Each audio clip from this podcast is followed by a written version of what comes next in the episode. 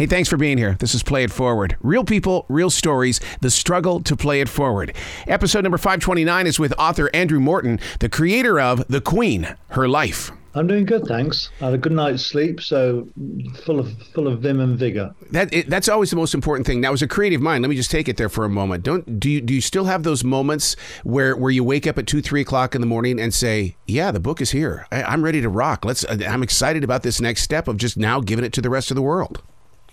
Yeah, I mean, it's it's a weird thing being a, an author anyway. You you spend a lot of time on your own, cogitating uh, to yourself, and then you then then you flick a switch, and you speak to audiences of two three hundred people about what you've been ruminating over for the last few months and years. I'm, I'm so glad you brought that up because later on today on iHeartRadio, that's going to be my very subject about how creative people are in touch with future readers, future receivers. And it's like, how do we learn to speak that language today so that they receive it two to five years from now? Yeah, well, that's it's a, a an interesting proposition, I have to say.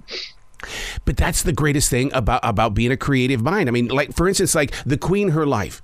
In my heart, only because I have always loved the Queen, she's never going to leave me. She's always going to be present somewhere in my life. For those who live on in our hearts, they never die, and that's the case with the Queen. That that you know you've you've absorbed what she's been mm-hmm. over the years, and she's part of your personality, part of your DNA in some weird way. And we didn't always have your book with us, Andrew. And I, what I mean by that is, over here in America, we had the darn paparazzi that was always putting something up there about the queen and the king and the kids and all that kind of stuff. But now we have a book where we can really physically go in there and experience what, what their lives were truly like. Yes, indeed. I mean, that's the whole point of the book. It's it's it's actually trying to find the the person, the the real individual behind the myth, behind the yachts, behind the, the palaces, behind the palace gates, and that's certainly what I try and do with, with all my books to try and bring the people to life.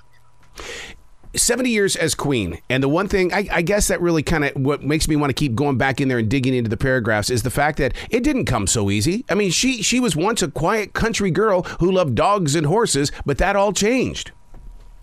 Absolutely right. I mean, she was shy as well. She was quite diffident. Um, her, her, mother, the Queen Mother, used to say to her, walk into the room like you own it, you know, uh, rather than kind of sidling in. She let her sister, Margaret, do all the kind of heavy conversational lifting. So, you know, it, this this book really also kind of is an exploration of how a personality develops and how somebody, as it were, inhabits the cloak of of responsibility and authority. And you know, Elizabeth didn't didn't she was a reluctant queen. She'd pray every night as a little girl, saying, mm. hoping that her mother would uh, give birth to a baby boy who would jump over her in the line of succession. So for her, uh, it was a daunting task, probably more daunting than than say for you. Mm. To sit down and share a cup of tea, what would be her first subject that she would bring up? Guess what? Dogs or horses? Oh, I love it. Ian Ian Balding, who's a, a, well-known trainer in Britain, says that he, she had such a good eye for a, a, fet, a, a fetlock and um, uh, uh, the pedigree of a horse that she could have made a really good trainer herself if she'd had the time. So it's something that you know, started very early with her. I mean, you know, as, as, a as a little girl, she would have all these wooden horses in her nursery, and she'd feed them, put the bridles on, give them a polish, take them for a, a little romp around the nursery. So that transfer, uh, transferred into having her own horse when she was, uh, or her own pony when she was four years old. You being so close to the story and the actuality of their lifestyle, when when you see things like The Crown or you see these movies that Hollywood is producing, do you just sit there and go, "No, I'm sorry, I, I can't tune into this because I know what it was really like"? Well, what I always say is that, and it's a cliche, that the truth is stranger than fiction, and the whole point about fiction is that you've that, that when you're writing it, you've got to you've got to think, would is this believable or not?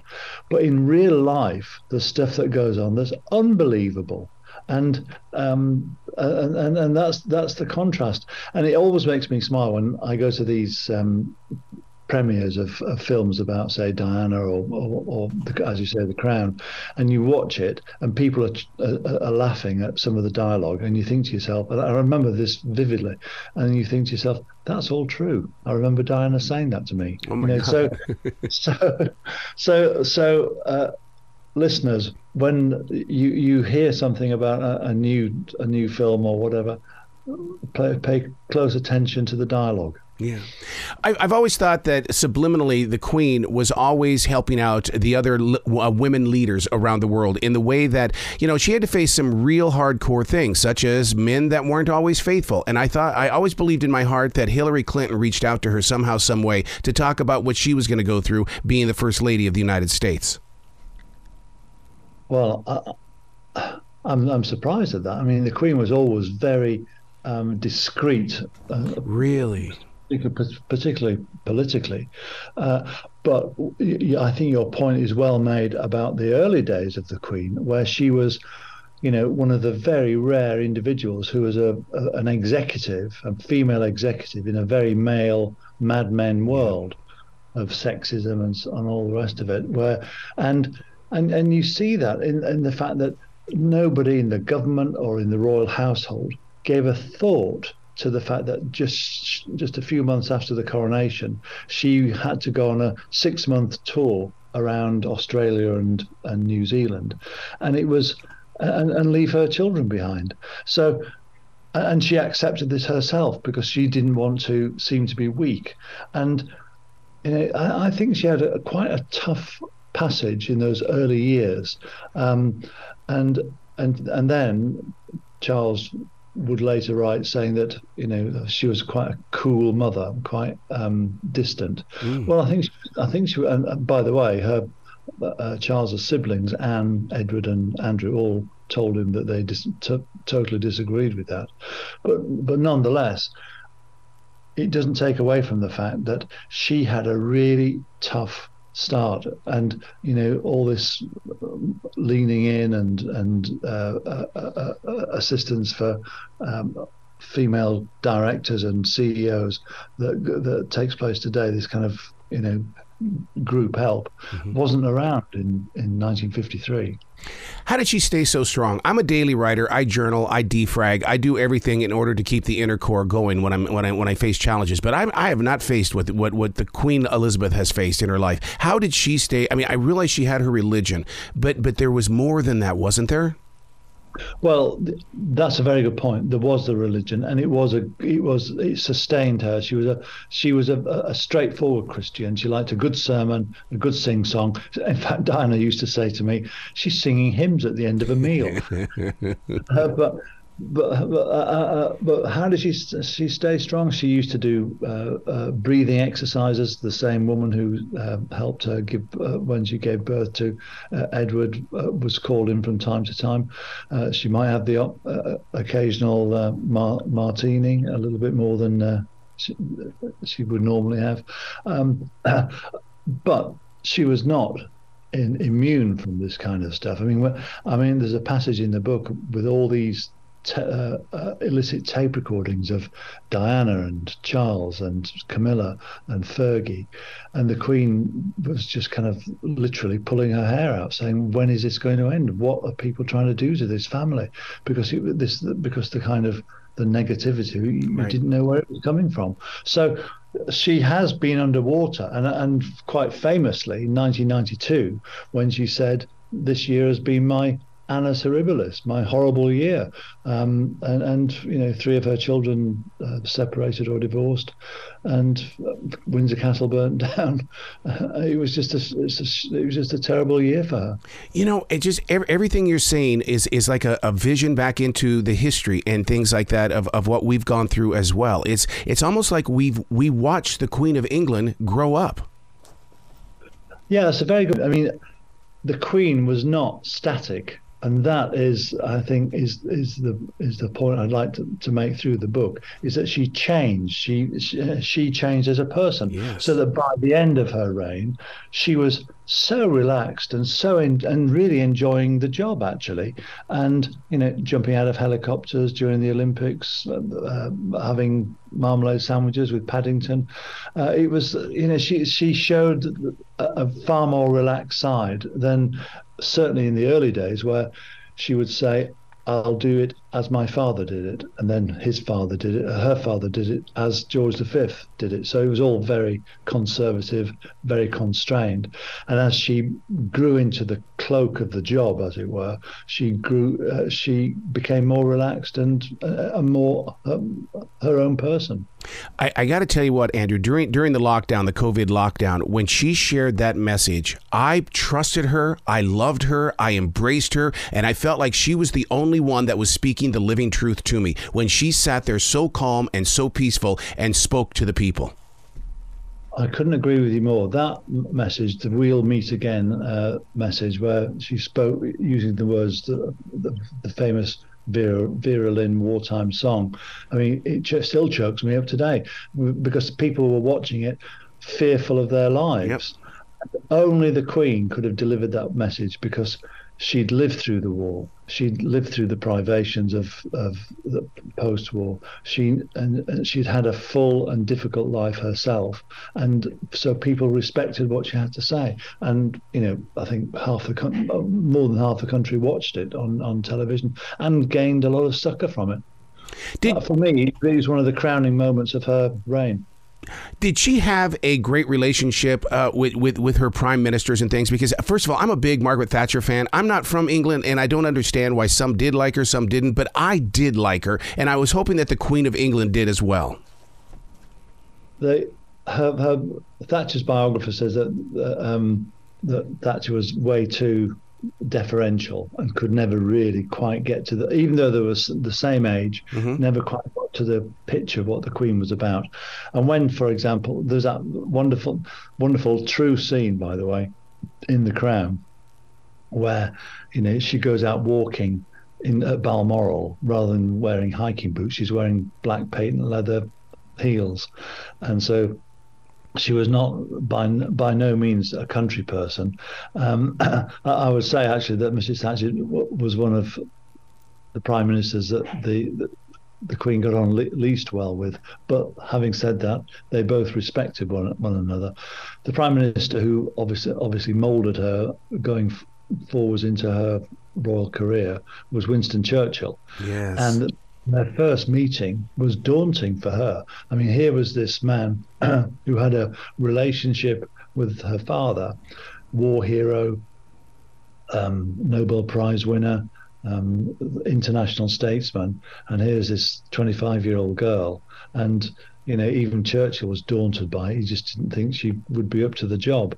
And, but eventually they, they had a, a real really genuine, affectionate relationship where you know the, the, audiences would last for about an hour and a half when they'd be talking about horse racing typically.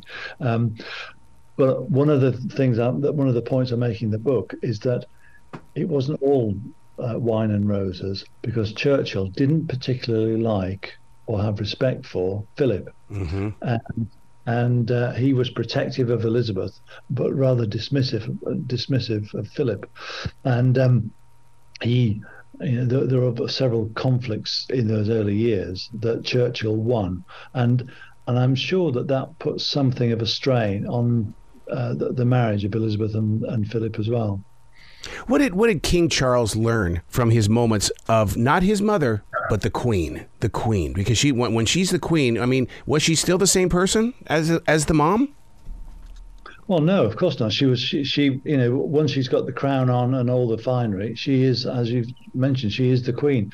She's not uh, down on her knees playing with with uh, mm-hmm. uh, wooden bricks, and.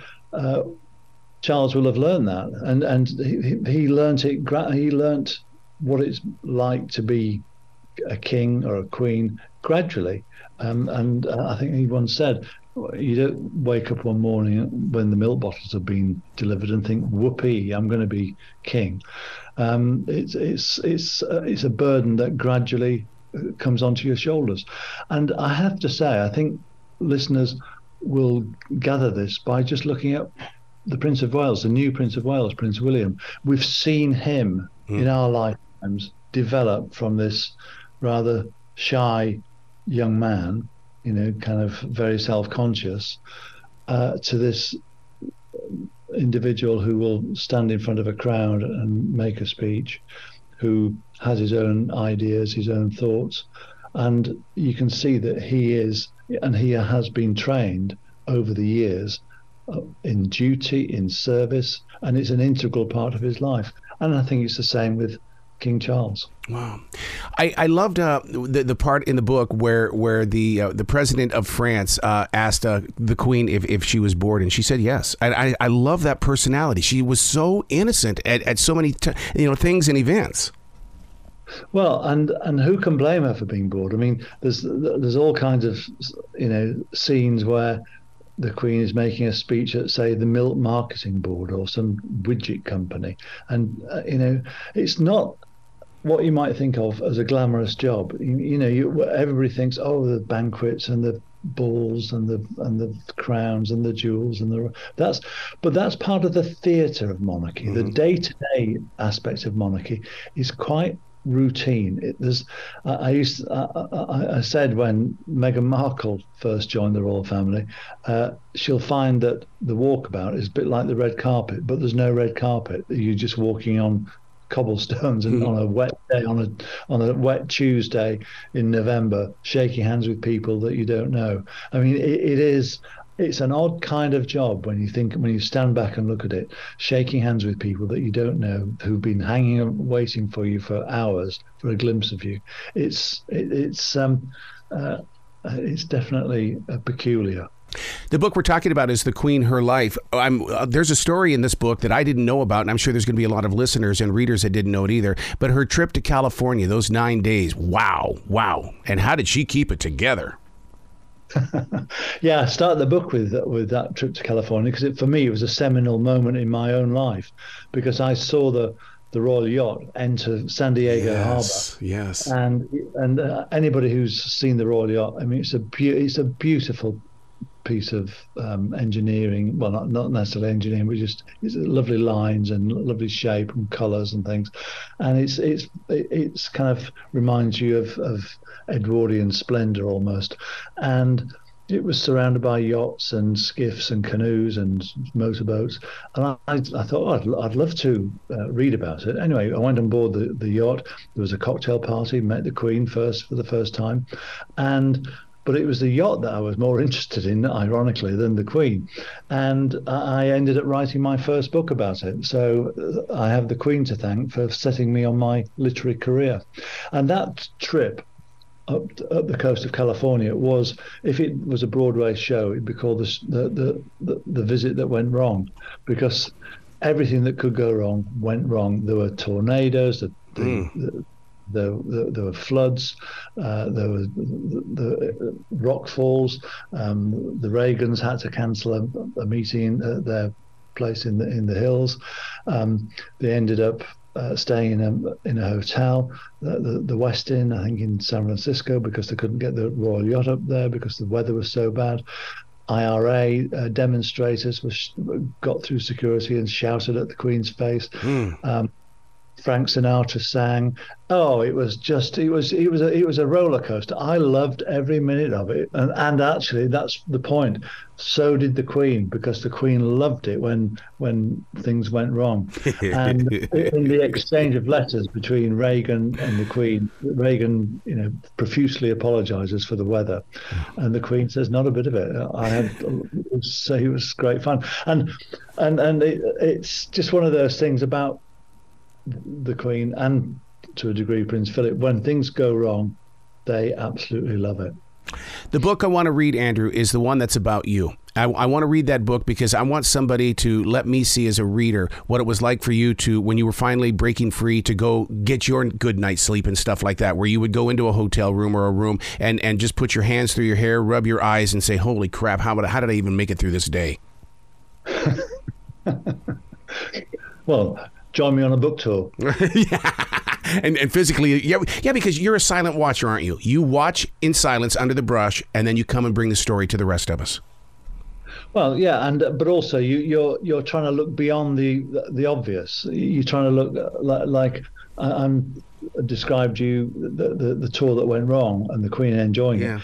That gives you an insight into her character. And, and what, what you are effectively is a personality detective. You're there mm-hmm. with your glass, trying to look at incidents and try and and try and build them out as, as, into insights into the person's uh, personality. Um, you know, the, the, for example, when she went goes walking and or used to go walking at Sandringham or at Balmoral, often she'd come across people who, who would say to her, You do look like the Queen. And the Queen wouldn't let on. She'd just say, How very reassuring. You know, she the, the, but the, there's, there's all, and that gives you a, a sense that she's almost like one of these character actors that can change facial expressions, hairstyle, and so on. You wouldn't, and you don't recognise them from one film to the next. And I think that that was the Queen. She had that a bit. She, we can all think of picture her with this headscarf on, the corgis, the wellies, and the coat. But the, the, she was also able to change the way she looked so that people didn't recognise her. Yeah. So, you know, whereas say her sister Margaret was very theatrical and liked to be the centre of attention. The Queen didn't. She was she was diffident in real in in in, in childhood, but also going forwards in life. Wow! Please come back to the show anytime in the future, Andrew. The door is always going to be open for you. That's very kind of you. Thank you very much. Will you be brilliant today, okay, sir? I will. I'll be more than brilliant. I'll be outstanding. I love it. Thank you, sir.